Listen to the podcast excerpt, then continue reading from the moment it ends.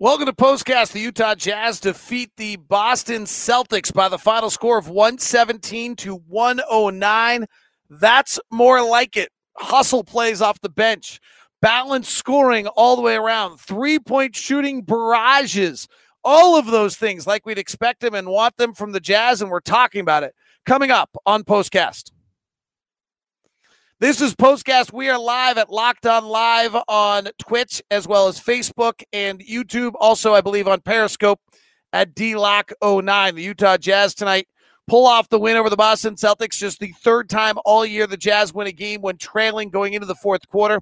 They came in at two and nine in those settings. They were down going to the fourth. They score 40 fourth quarter points. Donovan Mitchell with a massive dagger three after having a bunch of really tough possessions, Mike Conley comes off the bench in the final six minutes and settles everything down for the Jazz. But from a big picture standpoint, this was how the Jazz have to win basketball games.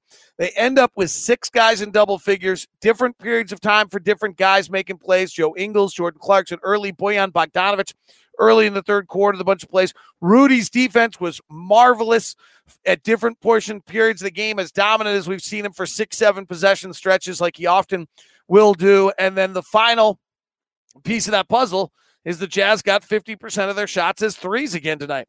They took hit 19 of 43 from three tonight uh, on 80 shot attempts, 44%.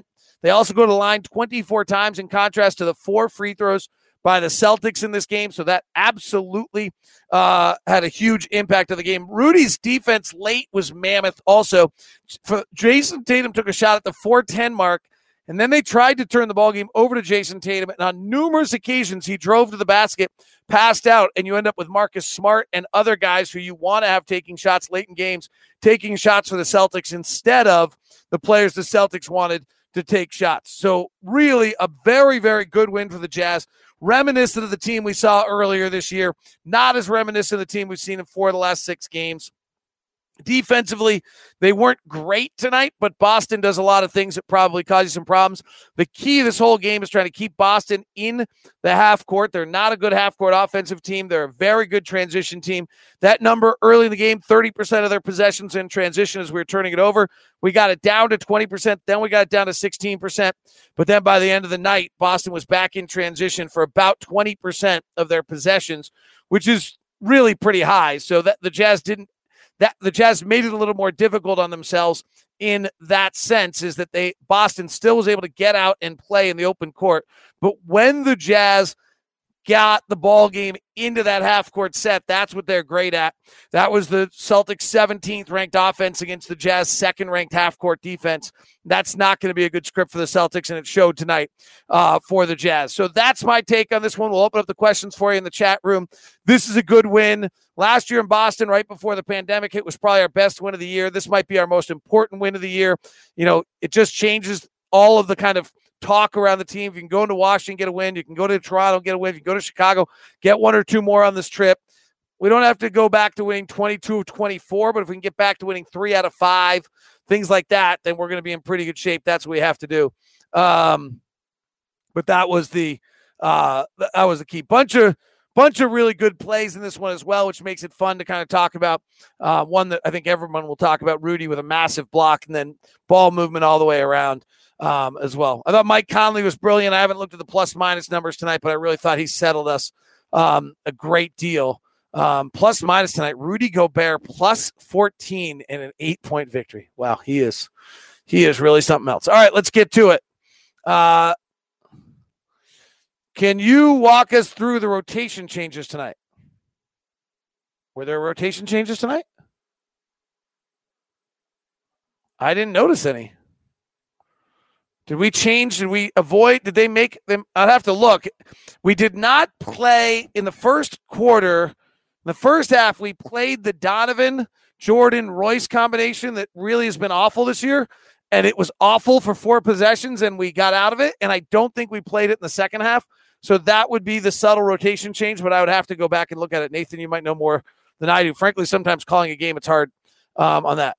These types of wins will benefit us more than blowouts, says Jason. Yes, good good team wins on the road, I, but I can't tell how good Boston is. In all in all fairness, um, there's three good teams in the East: Philadelphia, Milwaukee and Brooklyn. I just don't think Boston's in that grouping.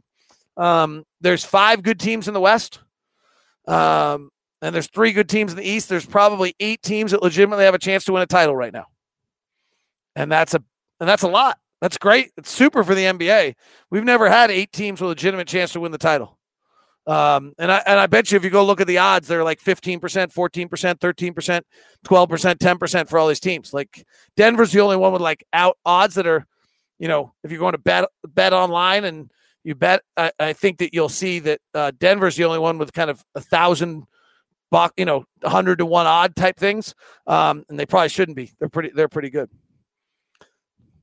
If we cut back on turnovers, we cut back on transition points, we start rolling again. Yeah, I mean, the tra- the turnover thing was bad early. Um, we ended up with four live ball tournaments in the first four turn four live ball turnovers in the first quarter. We had 13 turnovers in the first half, and we had four turnovers in the second half. And Boston ended up for the night with only eight steals. So I think they probably only had two steals in the second half you know, eight live ball turnovers is actually not that bad a number. By the time that night's done, like eight's high. You'd rather be at five or six, but it's not 10. Like 10's like, uh, uh, you suddenly have 10 live ball turnovers. You're suddenly getting them and probably 10% of the possessions going the other way uh, with an advantage. Do you need to walk by this way? Or are you just listening to me babble? You're just listening to me babble. It makes me uncomfortable when Ron listens to me do this, but somehow it's fine when we do a broadcast together. How does that work?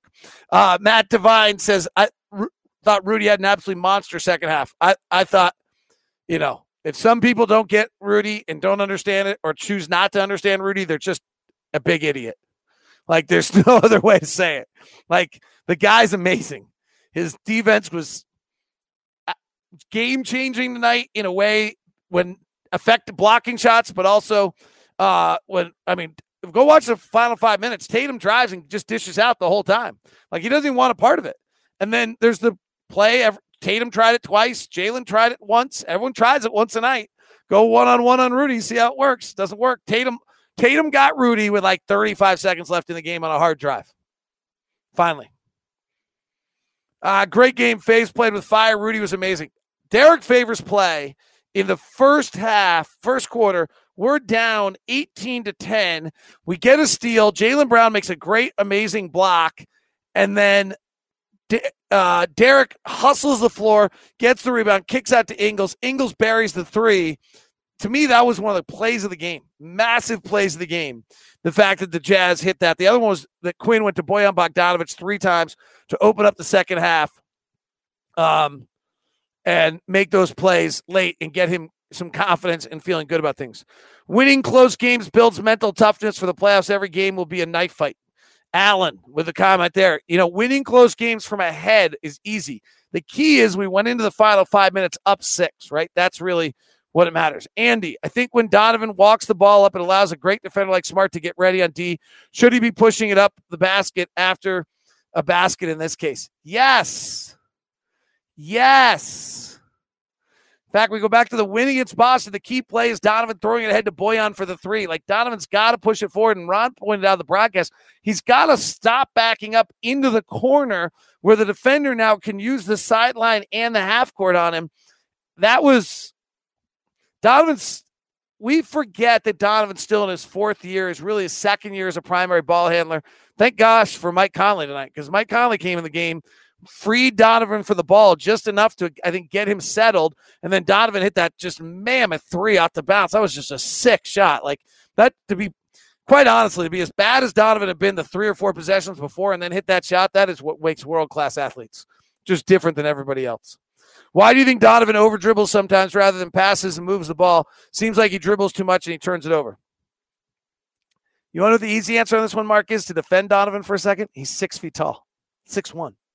I think a lot of times he over dribbles because he's in that paint inside the trees trying to find the window. And if it's not like a bounce pass underneath someone to Rudy or to Derrick, he doesn't have a passing window because he's six feet. Like if you think about the other guys, Luka and LeBron and and Ben Simmons and those guys, they're all six eight, six nine. They can they can make those passes in a in a really different way than Donovan's able to. It's why Mike Conley learned the floater, right? And Donovan doesn't have that shot. That's not a good shot for Donovan.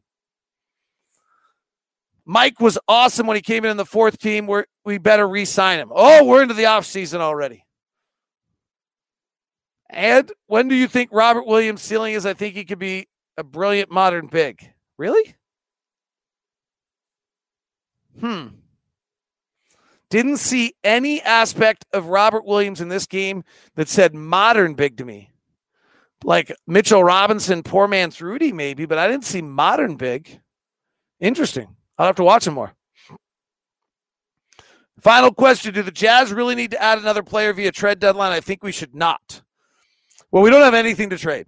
We literally don't have anything to trade unless we're like going to absolutely redo the roster like a major piece of the puzzle in limited time without practice. That seems like it's an unlikely scenario um, to get done. So we don't even have a trade piece. If there's a buyout market, I mean, as to the luxury tax, like I think we might have made the move with Ersan Ilyasova. But if we could get a breaking case of emergency defensive wing who probably can't shoot a lick, that would be great. Um, but we don't have like unless you're trading Bojan, there's there's nobody that you're moving at the trade deadline that has any or Joe Ingles or Royce O'Neale. Like those are the only players that have salary, and if you're unless you're moving one of those, which I don't think seems like a very likely or good scenario. Jazz win it one.